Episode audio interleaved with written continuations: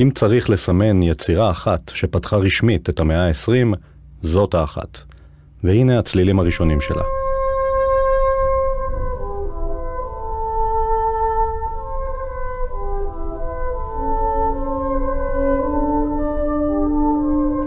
הצלילים החנוקים של הבסון הם לא עוד פתיחה קלאסית או רומנטית מהמאה ה-19.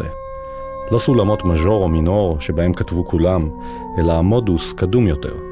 לא משקל ברור, אלא חילופים בלתי סדירים, כשהכלים שמצטרפים בהדרגה, בסלסולים, במעברים מהירים או בחזרה בלתי נלאית על אותם צלילים, כל אחד מהם כאילו מנגן לעצמו, ולא כפוף למשטר ברור של מקצב, מלודיה והרמוניה. ג'ונגל של חיות מוזיקליות, שהוא טריפ של קצב וסאונד. בואו נשמע.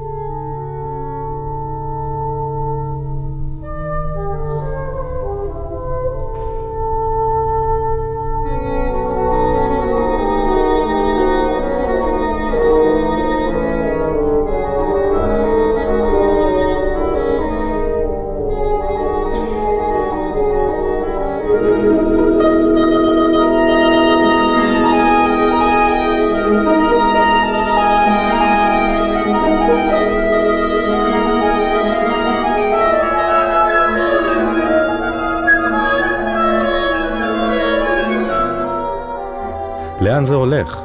לכאורה שום דבר לא מאורגן. הנושא משתתק ומתפרץ, מקרטע ומשתלח לסירוגין. ציפה כזאת, בלי משקל והרמוניה ברורים, משהו שמעורר אי שקט.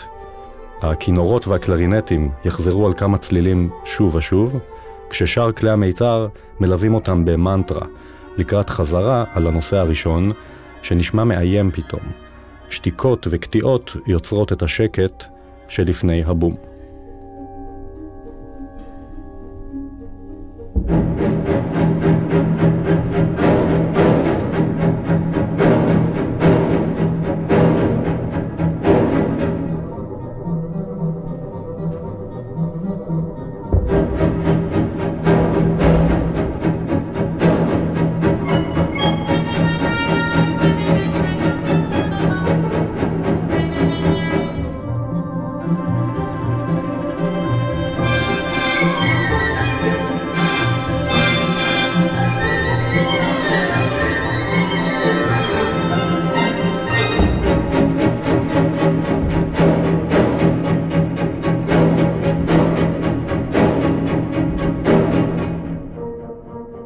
ברוכים הבאים לפודקאסט של התזמורת הפילהרמונית הישראלית.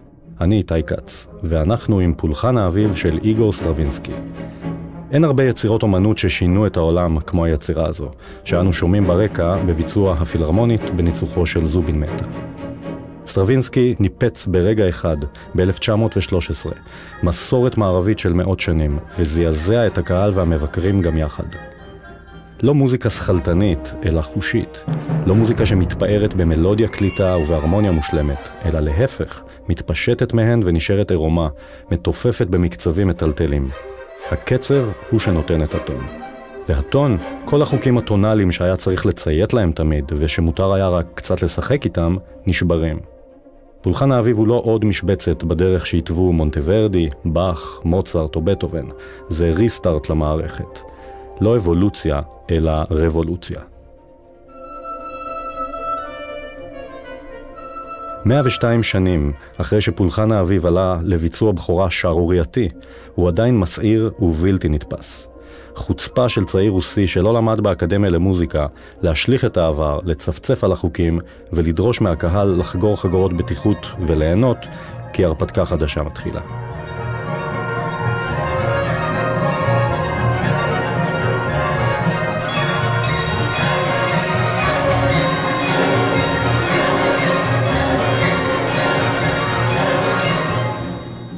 אחרי שנחשפים לפולחן האביב לראשונה, הרבה סוגים של מוזיקה נשמעים פתאום אחרת, ומבינים מאיפה הם באו.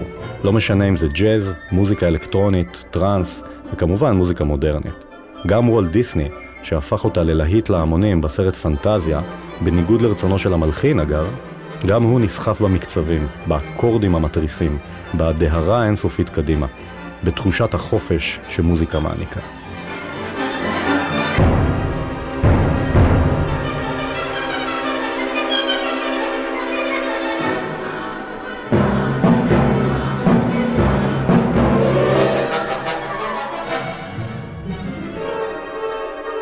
שנת הלידה של סטרווינסקי, 1882, הובילה לכך שהמאה ה-19 תסתיים בין נעוריו לבגרותו, ומאה חדשה תתחיל. אימפריות נופלות, מלחמת עולם בדרך, ופולחן האביב יחולל במוזיקה האומנותית רעידת אדמה, שהייתה בלתי נמנעת. מהשיאים המרהיבים שנרשמו במאה הקודמת על ידי בטהובן, שוברט, שומן וברמס, ובעקבותיהם הפוסט-רומנטיקה של מאלר, ברוקנר ווגנר, מהשיאים האלה כבר לא היה באמת לאן להתפתח.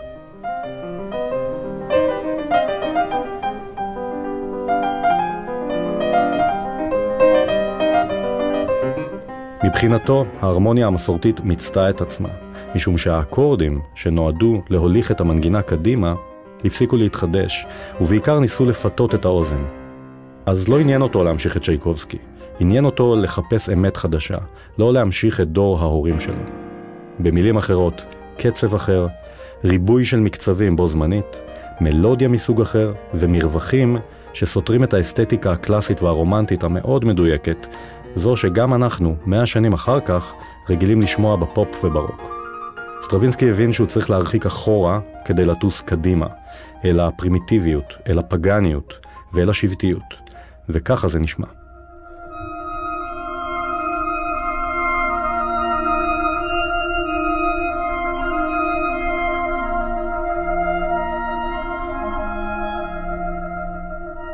לפני שהוא יפנה למסורת את הגב, הוא יצטרך לשלוט בה היטב.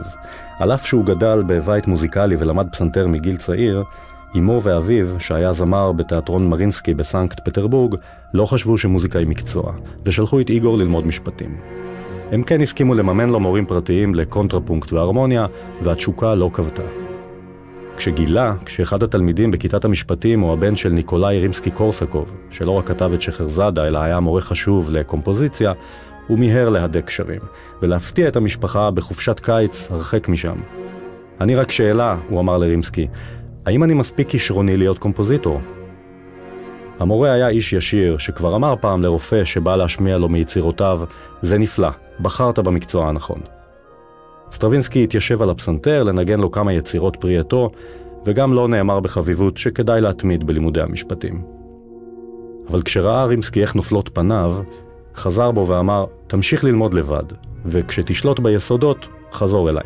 רק בשום אופן אל תיכנס לאקדמיה למוזיקה, היא לא בשבילך. וכך היה. סטרווינסקי למד ממורו ורבו לתזמר ולהלחין לפי הספר. ארבע שנים לפני פולחן האביב, ב-1909, הוא מקבל הזדמנות להוכיח שלמד את המלאכה. המפיק האגדי, סרגי דיאגילב, מעניק לו צ'אנס ראשון, לתזמר שתי יצירות של שופן, נוקטורן וואלס בריליאנט, לבלט הקלאסי סילפידות שעולה בפריז. מהסילפידות לפולחן האביב בארבע שנים, איזו טלטלה, והיא עוברת גם על המוזיקה וגם על המחול. רק תחשבו על הבלרינות שריחפו עשר שנים קודם בבכורות של אגם הברבורים או מפצח האגוזים של צ'ייקובסקי, באותה עיר ממש, ואז הקפיצות, הנפילות, התפאורות החדשניות והתלבושות הנועזות שידהימו את הקהל והתקבלו בתשואות או בעגבניות.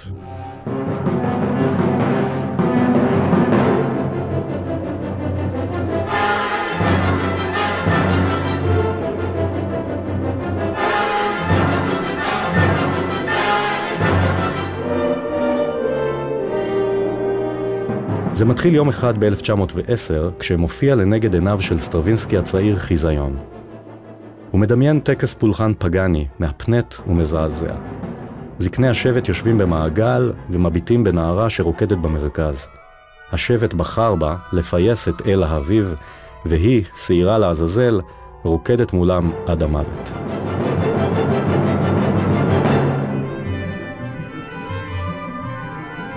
כשהוא נרעש מהחיזיון, סטרווינסקי ממהר לשתף ברעיון את ניקולס רוריך, שהיה צייר של נושאים פגאנים ותרגם את הרעיון המופשט לרצף של סצנות שירכיבו מכאן מופע בלט. היצירה מחולקת לשני חלקים ללא הפסקה.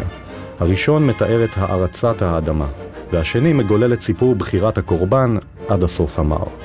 באמצע יש סצנות עם שמות פגאנים, כמו מנבאי האביב, נשיקת האדמה, טקס השבטים הלוחמים, צעדיהם של חכמי השבט וכך הלאה, כשהתפאורה והתלבושות בבלט, וכמובן הריקוד עצמו, יתארו חברה אלימה והוללת שדורשת את ליטרת הדם שלה.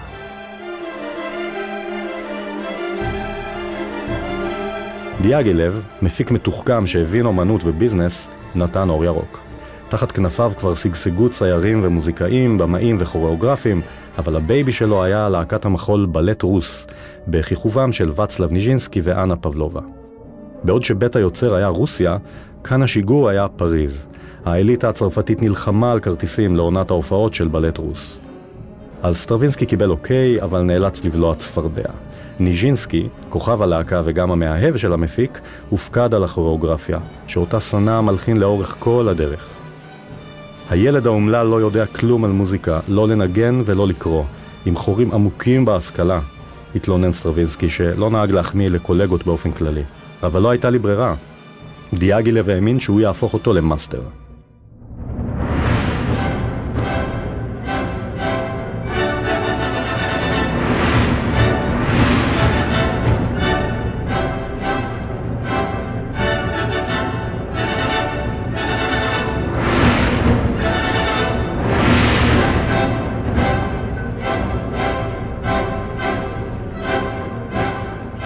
המנצח הקבוע של הלהקה, פייר מונטו, הזיע חודשים עם תזמורת הענק שקראה לראשונה את היצירה הזו.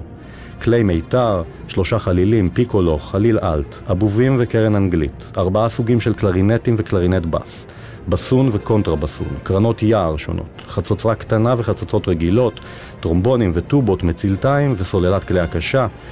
לא פעם פרצו הנגנים בצחוק פרוע באמצע החזרה, מול המלחין הנעלב והזועם. זה לא רק הבוז מצידם שהדאיג אותו, אלא הכוריאוגרפיה והרקדנים שהיו מותשים מהמקצבים המסובכים שהם נדרשו ללמוד. בחזרות קדחתניות הם הצליחו בסוף להשתלט על היצירה התובענית. ב-29 במאי 1913 התקיימה הבכורה בתיאטר דה שאנז אליזה בפריז. אחרי שתי הצלחות קודמות עם סטרווינסקי, ביצירות ציפור האש ופטרושקה, כל הכרטיסים נמכרו מראש, כולל במדרגות. הבלט התחיל בנימוס עם הסילפידות ושופן, מחיאות כפיים, ואז הצלילים הראשונים של הבסון. וצחוק קנטרני כבר מתחיל להתפשט באולם. זה לא בסון, זה בבון, יפסוק המלחין קמיל סנסנס, בגלל הצלילים הגבוהים במיוחד שנכתבו לראשונה לכלי הזה.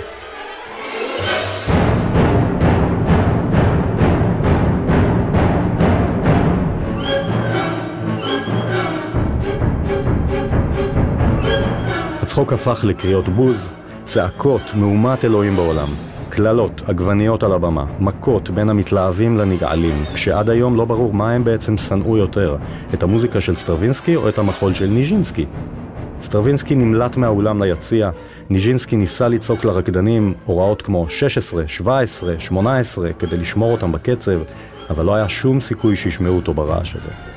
דיאגילב הורה לכבות ולהדליק את החשמל מדי פעם כדי להרגיע את הצעקות, זה לא עזר, עד ש-40 איש נזרקו החוצה לרחוב. כנראה שזאת הייתה המשטרה, אבל היה חשוך מכדי להבחין, וסוף סוף אפשר היה לתת לבלט להסתיים, לצאת, לשתות משהו, ולדעת שהיית בקונצרט הבכורה הבלתי נשכח בהיסטוריה.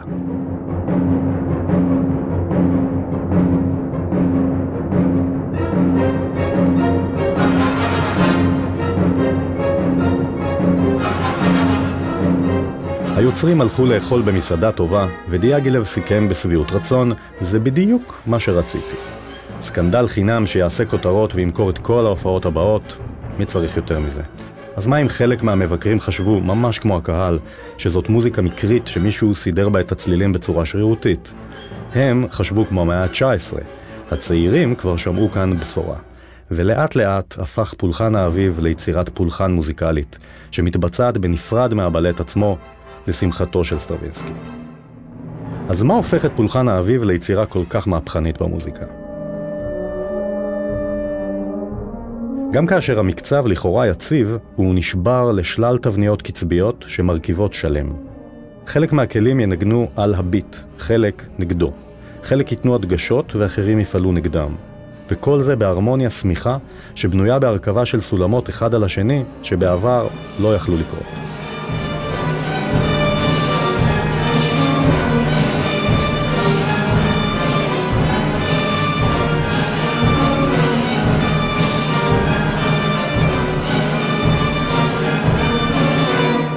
הנה עוד דוגמה.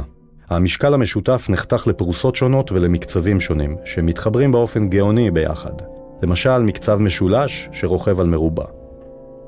או שהמקצב הוא שלושה רבעים, אבל סטרווינסקי מטשטש אותו כדי שהמוזיקה תהיה חסרת משקל.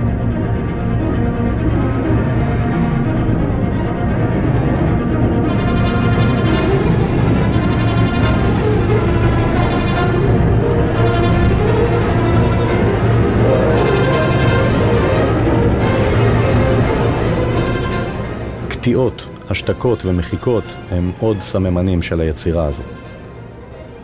בריחה מהרמוניה קלאסית של מז'ור ומינור לטובת מודוסים, סולמות קדומים יותר, שאפשר למצוא אותם בעתיד גם בקרמינה בוראנה, שנוצרה ללא ספק בהשפעת פולחן האביב.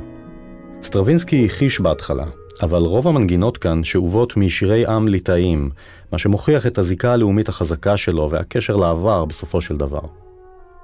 בחלק השני זה אפילו מזכיר שירי חג ישראליים שהגיעו בדיוק משם.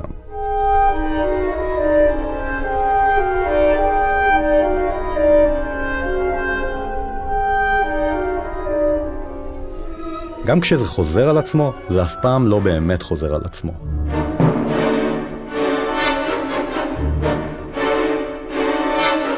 יש כאן אינסוף שבירות, חלוקות ווריאציות.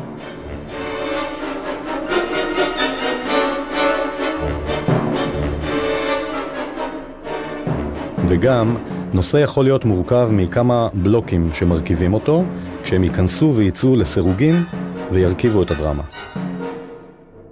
והמנגינה היא לא באמת מנגינה. נסו לשרוק משהו מפולחן האביב, זה די קשה.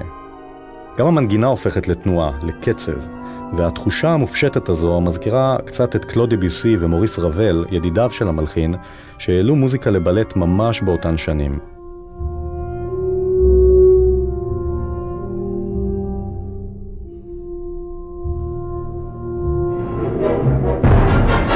לסיום, ריקוד הפולחן לוקח לקצה את כל ההמצאות האלה.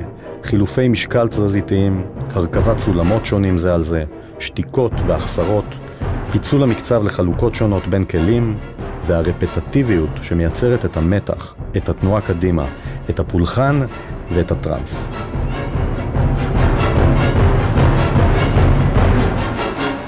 פולחן האביב מאת איגור סטרווינסקי מיצירות המוזיקה הגדולות של המאה ה-20. Clásica.